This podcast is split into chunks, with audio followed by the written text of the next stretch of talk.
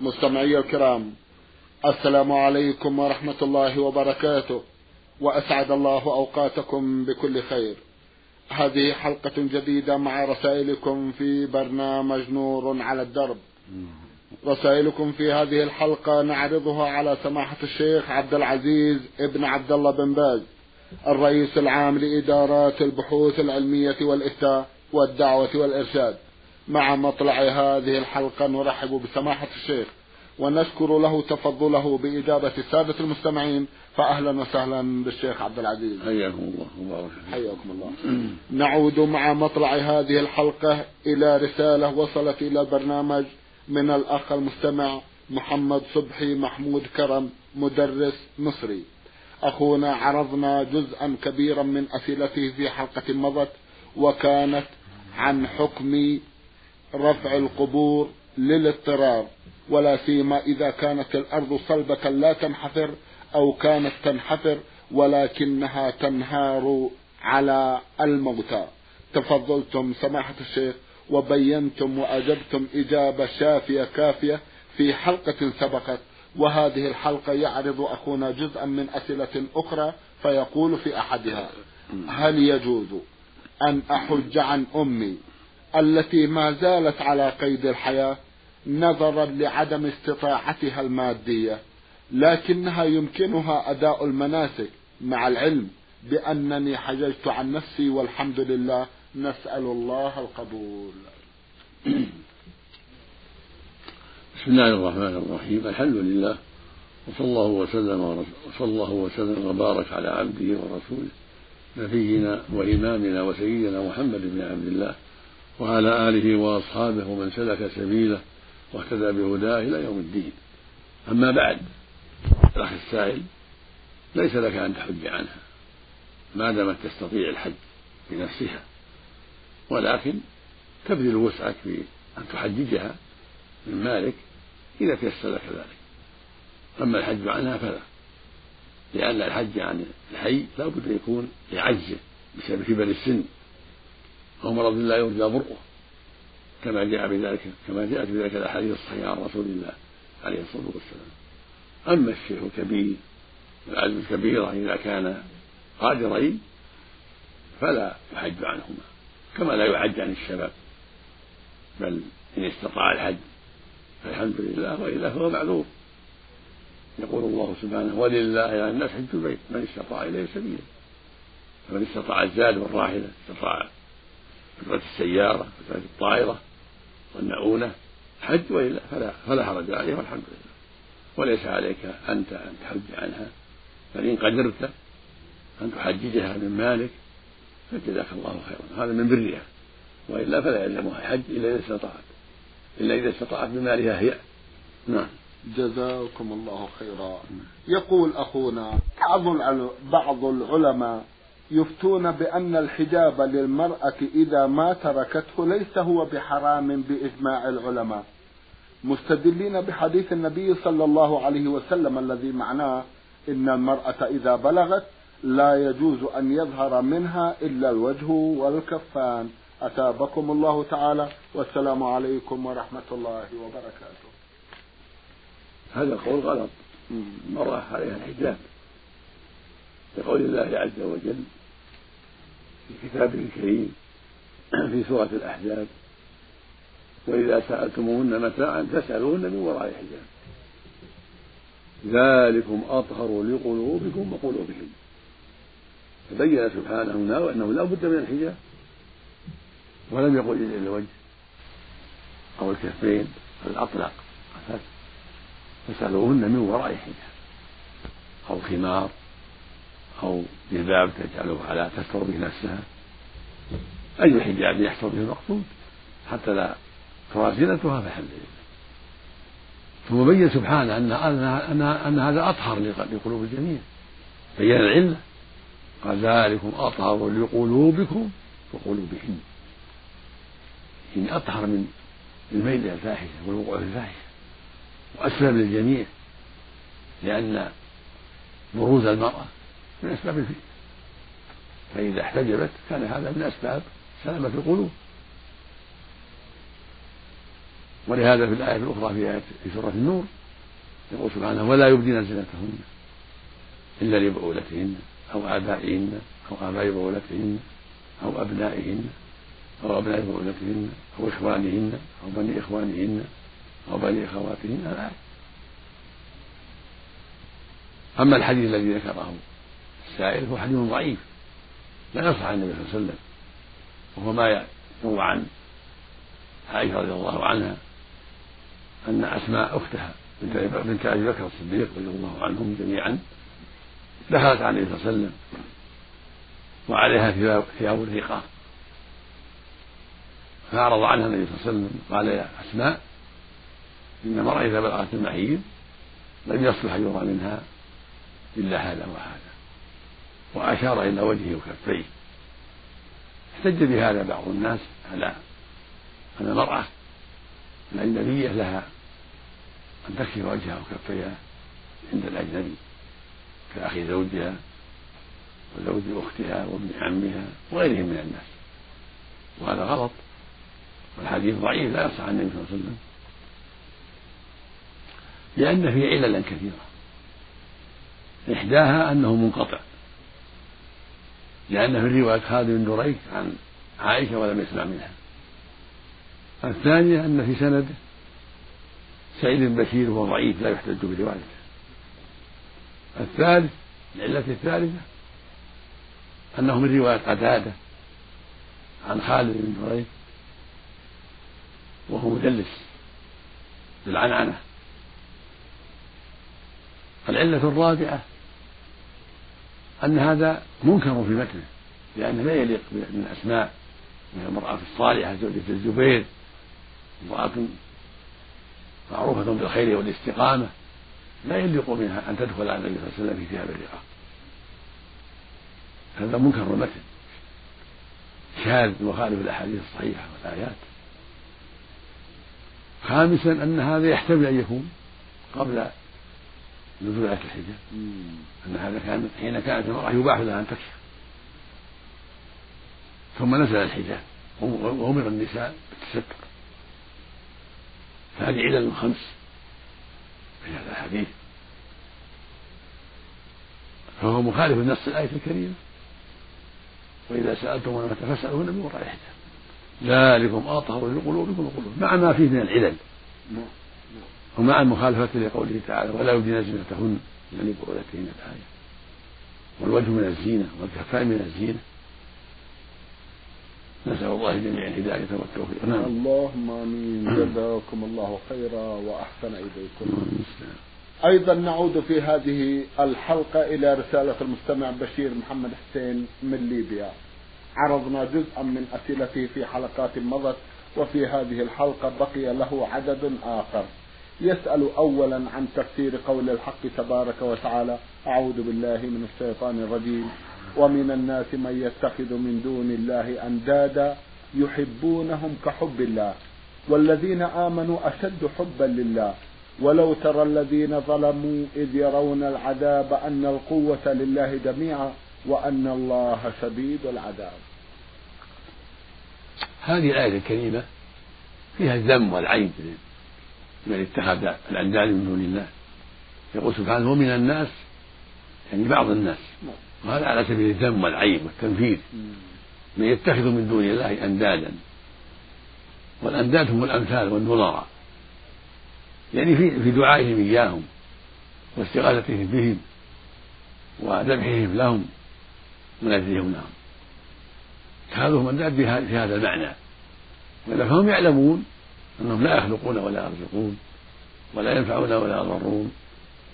فلم يتخذهم أندادا لله في النفع والضر والعطاء والمنع والخلق والرد لا هم يعلمون أن هذا لله وحده. لكن اتخذوهم أندادا في العبادات في دعائهم إياهم ذبحهم لهم نذرهم لهم طلبهم الشفاعة طلبهم النصر إلى غير هذا. كما قال في الآية الأخرى ما نعبدهم قال سبحانه في الآية عن المشركين أنهم قالوا ما نعبدهم إلا ليقربونا زلفى وقال عنهم أيضا في سورة يونس أنهم قالوا هؤلاء شفعاؤنا عند الله. قال ويعبدون من دون الله ما لا يضرهم ولا ينفعهم ويقولون هؤلاء شفعاؤنا عند الله. هذا وجه اتخاذهم انداد يطلبون الشفاعه والقربة إلى الله سبحانه وتعالى بدعائهم إياهم وذبحهم لهم ونذرهم لهم ونحو ذلك. والمحبة قال يحبونهم حب الله. يحبون أندادهم حبا يجعلهم يعبدونهم مع الله. حب عبادة لجهلهم وضلالهم. ثم قال والذين آمنوا أشد حبا لله. يحبونهم كحب الله. يعني كما يحب المؤمنون الله. أو كما يحبونهم كما يحبون الله يعني سابقهم في ذلك. ثم قال سبحانه والذين آمنوا أشد حبا لله. يشد أشد حبا لله لله من هؤلاء لأندادهم. لأن حبهم لله خالص وحب هؤلاء مشترك. فالمؤمنون أشد حبا لله. من هؤلاء المشركين في حبهم لأندادهم وأشد حبا منهم لله أيضا. لأن محبة المشركين لله مشتركة مبعضة. ومحبة المسلمين لله وحده كاملة ليس فيها نقص ولا شركة. فالحاصل أن المشركين وإن أحبوا الله لكن محبتهم ناقصة محبتهم ضعيفة لأنهم شركوا فيها حب الأنداد التي عبدوها من دون الله. أما المؤمنون فهم أحب لله وأكمل حبا لله من أولئك لأندادهم. ومن أولئك لحب بحبهم لله هم يحبون الله حبا أكمل من حب المشركين لله وأكمل من حب المشركين لأندادهم أيضا. ولو يرى الذين ظلموا الظلم يعني أشركوا الظلم هنا الشرك. ولو يرى الذين ظلموا يعني يوم القيامة يعني إذا لقوا الله جل وعلا ووقفوا بين يديه فلعلموا أن قوة لله جميعا. حين يرون العذاب يعلمون حينئذ أن قوة لله جميعا وأنهم قد ضلوا عن سواء السبيل وقد أخطأوا في اتخاذهم الأنداد. وذلك حين يرون العذاب يوم القيامة. حين تقدموا للعذاب يوم القيامة بسبب كفرهم وشركهم لعلموا أن قوة لله جميعا وعرف عرفوا أنهم في باطل في الدنيا وفي غفلة وفي جهل عظيم. وأن الله شديد العذاب شديد العذاب يعني وعرفوا ذلك أيضا. فالحاصل أن المشركين في غفلة وضلال وجهل. ولهذا أشركوا بالله واتخذوا الأنداد مع الله.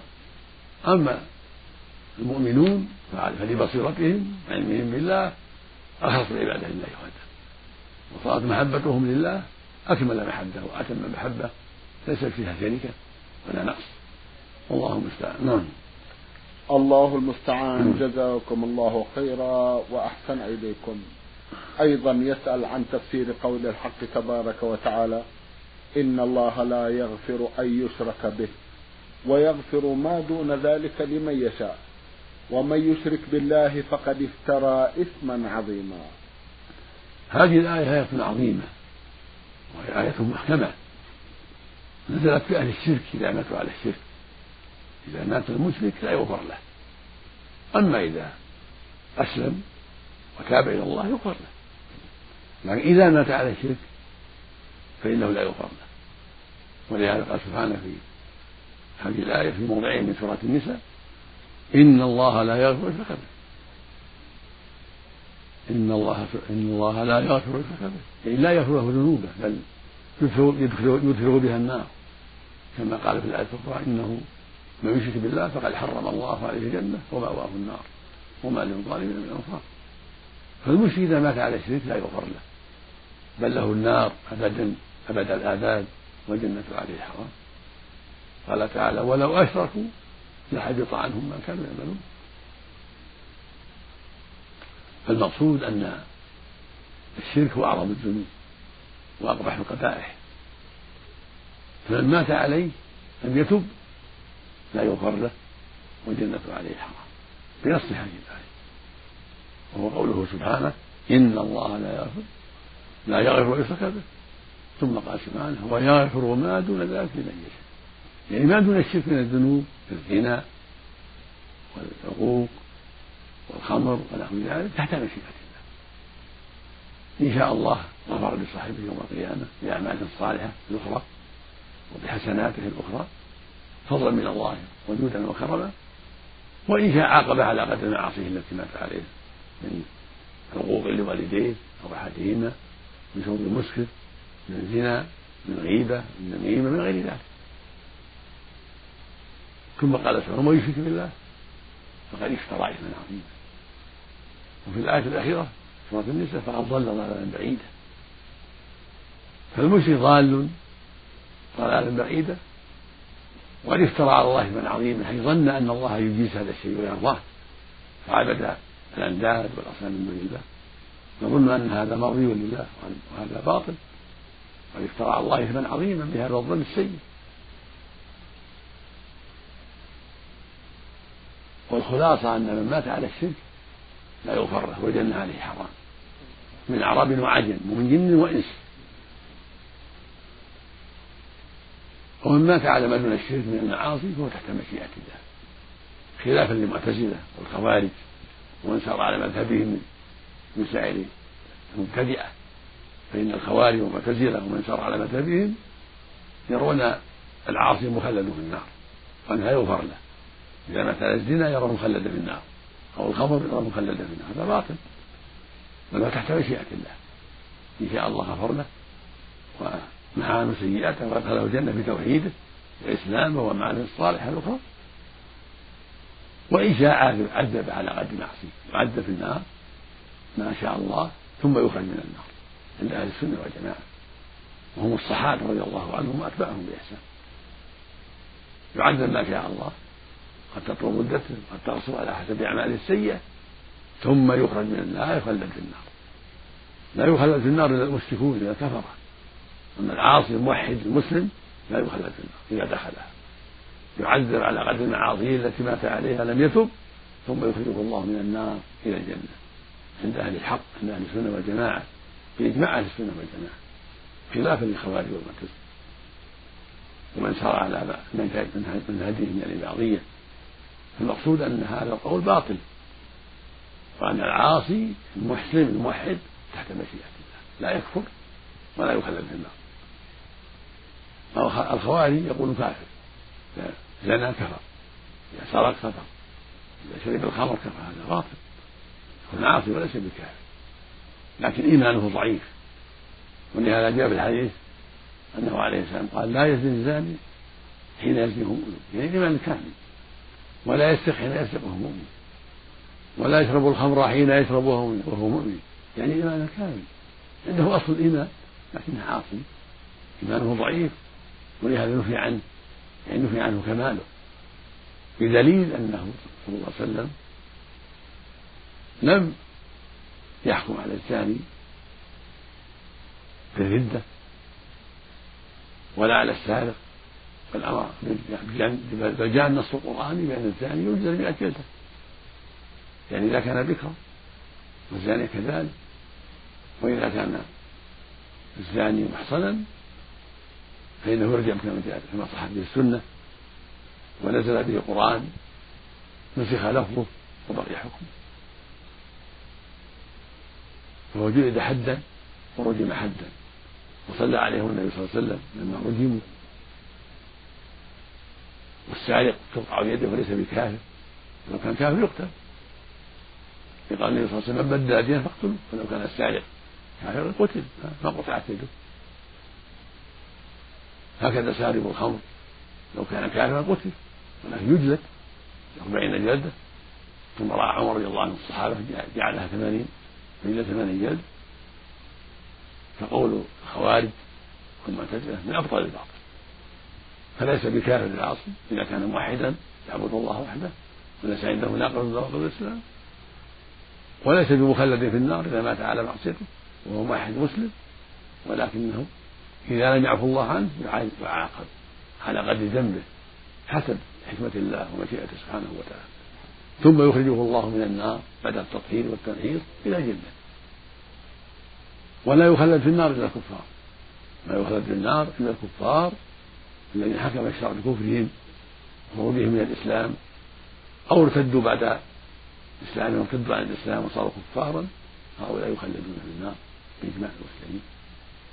كما قال تعالى في حقهم وأشباههم وما هم بخارجين من النار. قال فيهم سبحانه يريدون أن يخرجوا من النار وما هم بخارجين منها ولهم عذاب مقيم. قال في حقهم كذلك يريهم الله وما حسرات عليهم وهم بخارجين من النار. هذا هو الحق. هذه مسألة مهمة عظيمة يجب على من من كان عنده شيء من إشكال أن يعتني بهذا المقام وأن يعرف حقيقة مذهب أهل السنة والجماعة وأن يحذر قول الخوارج والمعتزلة ومن سار على منهجهم من الباطل الذين يقولون إن العاصي كافر كالزاني ونحوه أو يقولون انه مخلد في النار كل هذا باطل. فالعاصي المسلم الموحد ليس بكافر وليس مخلدا في النار ولكن إن دخلها يعذب على قدر جريمته ثم يخرج منها إلى الجنة. كما تواترت بذلك الأحاديث عن رسول الله صلى الله عليه وسلم وأجمع عليه أهل السنة والجماعة. وثبت عنه في الصحيحين وغيرهما أنه يشفع في العصاة عدة شفاعات. فيخرج الله من النار أقواما كثيرين. قد انتحشوا قد احترقوا يخرجهم الله بشفاعته عليه الصلاة والسلام. ويخرج الله أيضا من النار بشفاعة الملائكة والأنبياء الآخرين والرسل والمؤمنين والأفراد. يخرج الله جما غفيرا من النار. بالشفاعة ولا يبقى في النار موحد وبعد الشفاعات يقول جل وعلا شفاعة شفاعة الأنبياء وشفاعة الملائكة وشفاعة المؤمنون. ولم يبق إلا رحمة أرحم الراحمين. فيخرج الله من النار أقواما بغير شفاعة أحد. يخرجهم من النار سبحانه لأنهم كانوا يقولون لا إله إلا الله كانوا موحدين مسلمين. دخلوا النار بمعاصيهم فلما عوقبوا بقدر معاصيهم أخرجهم الله من النار بتوحيدهم وإسلامهم وسلامتهم من الشرك. هذا قول أهل الحق من أهل السنة والجماعة. هم أصحاب النبي صلى الله عليه وسلم وأتباعهم بإحسان رضي الله عنهم وأرضاهم. وجعلنا من أتباعهم بإحسان. فالواجب على كل مؤمن وكل طالب علم أن يعتني بهذا المقام حتى يبصر الناس وحتى يوضح لهم بطلان قول المبتدعة من الخوارج والمعتزلة في هذا الباب ومن سار على نهجهم الباطل. نسأل الله للجميع الهداية. اللهم آمين. جزاكم الله خيرا وأحسن إليكم. اللهم أخونا يختم رسالته بجمع من الأسئلة عن الإشراك الذي لا يغفره الله. فيقول الإشراك الذي لا يغفره الله هل هو في العبودية فقط أو حتى في الطاعة؟ وهل هناك إشراك في الطاعة أم لا يوجد إشراك إلا في العبودية؟ ثم ما هو الإشراك؟ وكيف التخلص منه في أعمالنا ومعاملاتنا مع بعضنا؟ ثم إذا أطعنا أشخاصا فيما فيه الخير وما فيه طاعة الله فهل هذه الطاعة إشراك بالله والعياذ بالله من كل عمل فيه شرك. أجيبوني عن هذه الأسئلة جزاكم الله خيرا وأحسن إليكم. الشرك بالله بينه الله في كتابه العظيم. وهو صرف العبادة لغير الله. كدعاء الأموات والاستغاثة بالأموات أو الملائكة أو الجن أو الأصنام أو نحو ذلك. أو الصلاة لهم. أو السجود لهم أو الذبح لهم تقرب إليهم. يرجو شفاعتهم يرجو أنهم ينصرونه يشفون مريضة تقرب إليهم. أما إذا ذبح الذبيحة يتقرب إلى الله كالضحية يضحي عن أبيه أو عن أخيه أو يتصدق بها عنه. يرجو ثواب الله لا يتقرب له يتقرب إلى الله بالذبيحة كالضحية فهذا قربة إلى الله من الميت. أما إذا ذبح يريد التقرب إلى الميت حتى يشفع له الميت حتى ينصره حتى يشفي مريضه هذه العبادة لغير الله. وهكذا النذر يقول إن شفى الله مريضي أو شفيت مريضي فلان فلك علي ذبيحة كذا وكذا. هذا شرك بالله. أو يقول يا سيدي فلان أو يا فاطمة أو يا سيدي بدوي انصرني. أو اشف مريضي أو يا سيدي عبد القادر أو يا شيخ عبد القادر أو يا أبا ذر. أو يا رسول الله أو يا أبا بكر الصديق أو يا عمر أو يا عثمان انصرني أو اشف مريضي أو يا ابن عباس أو أو غيرهم من الناس. أو يا ملائكة يا ملائكة يا ملائكة الله انصروني. أو يا أيها الجن انصروني. أو الجن فلان انصرني. أو اشف مريضي. أو يا الصنم الفلاني أو الشجرة الفلانية. كل هذا شرك بالله. وعبادة لغيره وهكذا إنكار ما هو معلوم من الدين بالضرورة بالأدلة الشرعية. إذا أنكره يكون كافرا مشركا. كالذي ينكر أن الله أوجب الصلاة ولا الصلاة به واجبة هذا كافر كفر أكبر. أو قال الفجر به بواجبة أو العصر به بواجبة أو الظهر به بواجبة أو المغرب به بواجبة أو الجمعة به بواجبة على الناس. كل هذا كفر أكبر. أو يقول الزكاة به بواجبة أو صيام رمضان به واجب على الناس أو الحج مع الاستطاعة به واجب هذا كفر أكبر أو يقول الزنا حلال أو الخمر حلال. إذا كان جاهل يبين له الأمر الشرعي. فإذا أصر على أن الزنا حلال أو الخمر حلال صار كافر كفر أكبر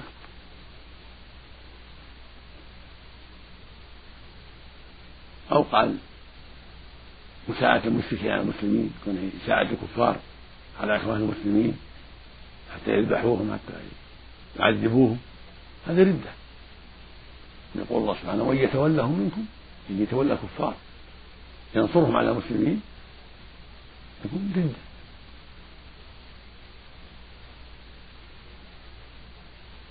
هكذا من يستحل السجود لغير الله والصلاة لغيره ولو ما فعله. وما يخالف. يصلي يصلي للملائكة أو يصلي للجن أو يصلي للأموات أو يسجد لهم ولو ما فعله. يكفر بهذا الاعتقاد. وهكذا من يطيع غير الله في الشرك بالله إذا أطاع في الشرك بالله والسجود لغير الله صار مشركا. لأنها طاعة فيما هو شرك بالله عز وجل. والرسول يقول صلى الله عليه وسلم لا طاعة للمخلوق في معصية الخالق. فإن طاعة في المعصية صار معصية وإن طاعة في الشرك صار شركا. فإذا أطاع أنه يذبح لغير الله أو يسجد لغير الله صار شركا أكبر. وإذا أطاع أنه يقتل بغير حق يقتل الإنسان بغير حق أو يجلد بغير حق يكون عاصي ظالم. أطاع في الظلم والمعصية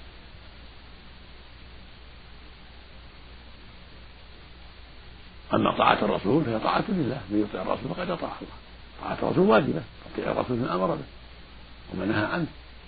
الله قال قل أطيعوا الله وأطيعوا الرسول. سبحانه من يطيع الرسول فقد أطاع الله. كذلك طاعة العلماء في الحق طاعة الأمراء في الحق طاعة لله. إذا أمرك الأمير صلي في الجماعة أمرك أنك تعبد الله ولا تشرك به شيئا سبحانه وتعالى. أمرك أن تحكم بالحكم بالحق وأن تحكم ما أنزل الله. يجب أن يطاع في ذلك لأن أمر بطاعة الله. أمرك ببر والديك عليك تطيعه لأن طاعة طاعة له في هذا نهاك عن السرقة نهاك عن الظلم تطيعه. لأن الله أمر بهذا. فولي الأمر إذا أطعت في هذا أنت مطيع لله. لأن أمرك بطاعة الله ورسوله. لكن إذا قال لك اضرب والديك لا لا تطيعه قال لك شرب الخمر؟ لا. تطيعه إذا أطعت في هذا فأنت عاصي مثله. لأن الرسول يقول إنما الطاعة في المعروف. لا طاعة المخلوق معصية الخالق سبحانه وتعالى. فإذا أطعت في الشرك صرت مشركا. وإذا أطعت في المعصية صرت عاصيا. وإذا أطعته في طاعة الله فأنت مأجور. وفق الله الجميع. نعم. اللهم آمين. جزاكم الله خيرا وأحسن إليكم. يا أخ بشير محمد حسين من ليبيا رسالتك كرسائل الإخوة والأخوات المستمعين كلها جيدة بحمد الله. تسأل عن عنوان البرنامج مع الإخوة المستمعين. العنوان هو كالتالي المملكة العربية السعودية الرياض الإذاعة برنامج نور على الدرب وصندوق البريد إذا أردت هو ستة صفر صفر خمسة تسعة. سماحة الشيخ في ختام هذا اللقاء أتوجه لكم بالشكر الجزيل بعد شكر الله سبحانه وتعالى على تفضلكم بإجابة السادة المستمعين وآمل أن يتجدد اللقاء وأنتم على خير. نسأل الله ذلك اللهم آمين. مستمعي الكرام كان لقاؤنا في هذه الحلقة مع سماحة الشيخ عبد العزيز ابن عبد الله بن باز. الرئيس العام لإدارات البحوث العلمية والإفتاء والدعوة والإرشاد. شكرا لسماحته. وأنتم يا مستمعي الكرام شكرا لحسن متابعتكم. وإلى الملتقى. وسلام الله عليكم ورحمته وبركاته.